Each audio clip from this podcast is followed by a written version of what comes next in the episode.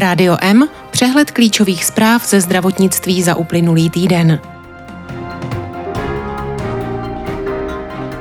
Ukrajince lze ošetřovat na základě náhradního průkazu pojištěnce. Musíme řešit nadváhu, nejen obezitu, tvrdí čeští lékaři. Telemedicína jako zaměstnanecký benefit. Čeští lékaři odsoudili ruskou válku, Ukrajince ošetří zdarma. Do vedení správní rady VZP usedl Filip i Kalousek. Pojišťovny se brání dalším plošným platbám za COVID-19. Mladý vědec objevil možnou novou léčbu mozkové mrtvice. Ministerstvo chce příští rok zvýšit platby za státní pojištěnce. Zdravotnictví je připraveno přijmout ukrajinské zdravotníky. Česku se kvůli covidu dosud nepovedlo schválit strategii pro vzácná onemocnění na dalších 10 let. EMA doporučila booster Comirnaty pro děti od 12 let. Afrika potvrdila nákazu poliovirem, šíří se z Pákistánu. Evropská komise chce účinněji snižovat riziko rezistence vůči antibiotikům. Uprchlé Ukrajince, kteří se přijdou ošetřit do ordinace či nemocnice s vízem za účelem strpění na území České republiky, je možné ošetřit na základě náhradního průkazu pojištěnce. Ten jeho držitele opravňuje čerpat na území České republiky zdravotní péči v plném rozsahu veřejného zdravotního pojištění. Příchozí z Ukrajiny se mohou registrovat u všech zdravotních pojišťoven. Na rostoucí počty pacientů s nadváhou a obezitou v Česku již reagují i lékaři. Na Světový den obezity ohlásili založení spolku s příhodným názvem Zastavme nadváhu a obezitu. Do činnosti spolku Zastavme nadváhu a obezitu se zapojili specialisté na pohyb a výživu, diabetologii nebo kardiologii. Cílem je vytvořit po zemi síť spolehlivých lékařů a odborníků, kteří by pacientům pomohli jak úpravou životního stylu či správným pohybem, tak účinnou léčbou. Do Česka dorazil první závoz vakcín proti covidu od společnosti Novavax. Lidé, kteří se k očkování proti covidu touto látkou přihlásili, nyní dostanou SMS zprávu s upozorněním k registraci. Zaměstnanci hospodářské komory České republiky a jejich partneři i rodinní příslušníci mohou od začátku roku využívat telemedicínské řešení MEDI. Novinka potvrzuje trend, že i telemedicína začíná patřit mezi běžné zaměstnanecké benefity. Telemedicínská aplikace Medi garantuje spojení s lékařem do 30 minut od odeslání dotazu, ale i další služby. Kromě okamžitého zdravotního stavu pacienti konzultují i již stanovenou diagnózu, výsledky vyšetření nebo lékařské postupy a pojmy. V průběhu konzultace mohou klienti získat také informace o lécích nebo si nechat vystavit e-recept, a to i do zahraničí. K úspěšné léčbě diabetu nestačí jen léčiva, důležitý je i samotný přístup pacientů k nemoci. A v tom není situace ideální, jak zjistil průzkum Asociace inovativního farmaceutického průmyslu. Pacienti s diabetem se totiž často domnívají, že jsou v podstatě zdraví a o své nemoci dobře informovaní. Jejich spokojenost ale není podle autorů zcela na místě. Průzkum odhalil pět hlavních potíží diabetiků s jejich léčbou. Patří k nim vedle falešného pocitu zdraví nedostatečná informovanost, tajení informací před lékaři, chybování v léčbě a obtíže s dodržováním léčebných opatření. Praktičtí lékaři pro dospělé, pediatři, kardiologové, pneumologové a zubní lékaři odsoudili válečný útok na ukrajinské občany Ruskou federací.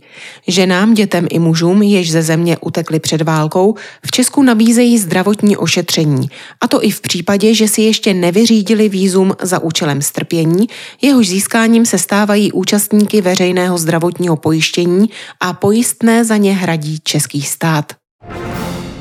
Předsedou správní rady Všeobecné zdravotní pojišťovny se stal poslanec a lékař Tom Filip z KDU ČSL. Místo předsedou členové rady zvolili bývalého šéfa TOP 09 Miroslava Kalouska.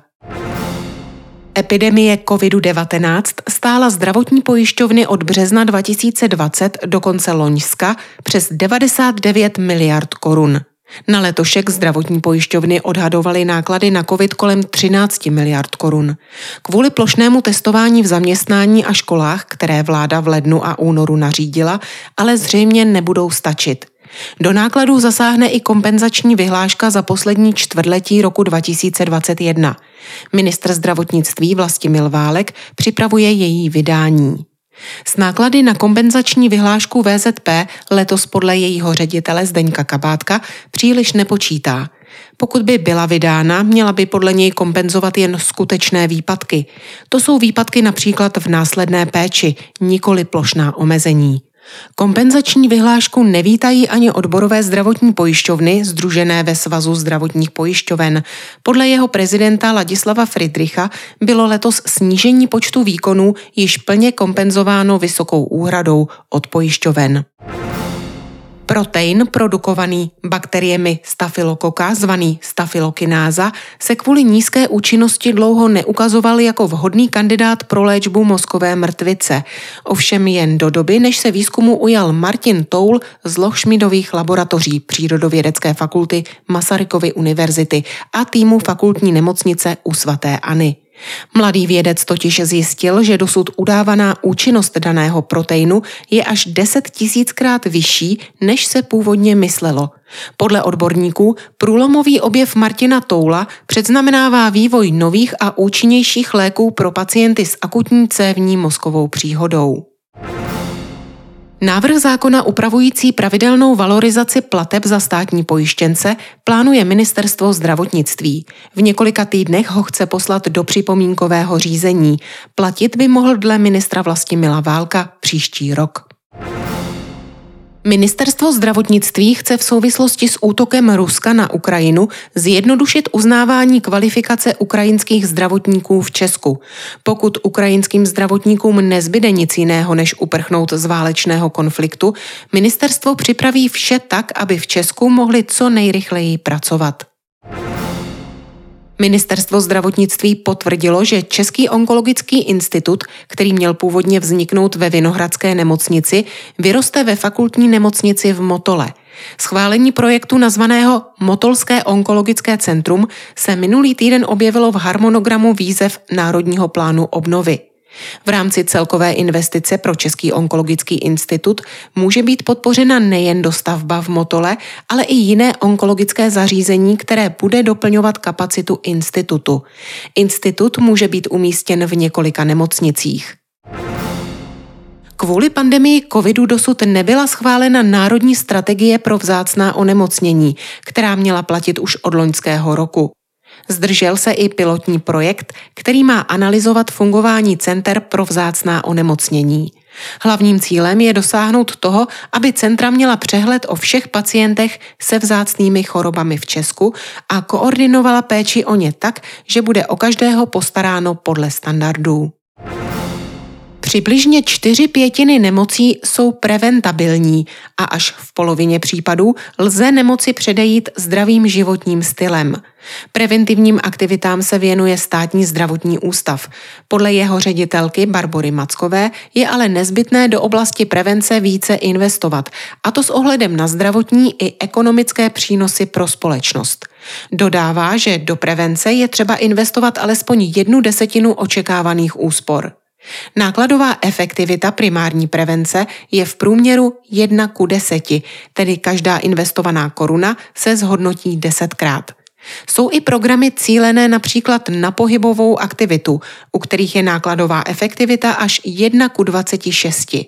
Například půl hodina pohybové aktivity denně snižuje riziko diabetu druhého typu až o 30 podle Světové zdravotnické organizace převýší zisk z prevence investované náklady během pěti let.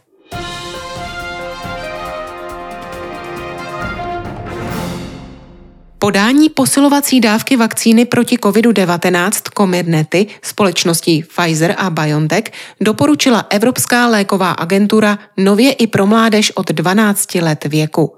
Očkovací látka je nyní pro unijní země registrovaná v základním očkování pro dospívající, dospělé i děti od 5 let věku.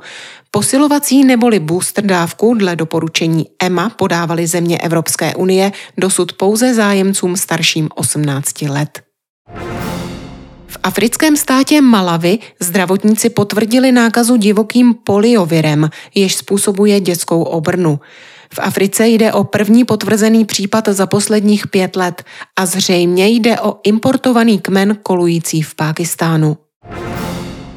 Evropská komise vyhlásila veřejnou konzultaci, v jejímž rámci může kdokoliv z veřejnosti sdělit své názory, rady a doporučení, jak lépe a účinněji snižovat riziko antimikrobiální rezistence. Ta se stává stále větším ekonomickým i společenským problémem. Vyhlášená veřejná konzultace je jedním z prvních kroků k přípravě nových doporučení. Hlavní cíle nové iniciativy Evropské komise jsou zachovat účinnost existujících antibiotik, najít nové diagnostické a terapeutické metody či podpořit výzkum a vývoj nových léčiv. Mají přispět k řešení stále narůstajícího problému s antimikrobiální rezistencí. V posledním čtvrtletí tohoto roku plánuje eurokomisařka pro zdraví Stella Kyriakidesová předložit ministrům zdravotnictví k diskusi a schválení sadu nových doporučení, kterými by se země Evropské unie měly v příštích letech řídit.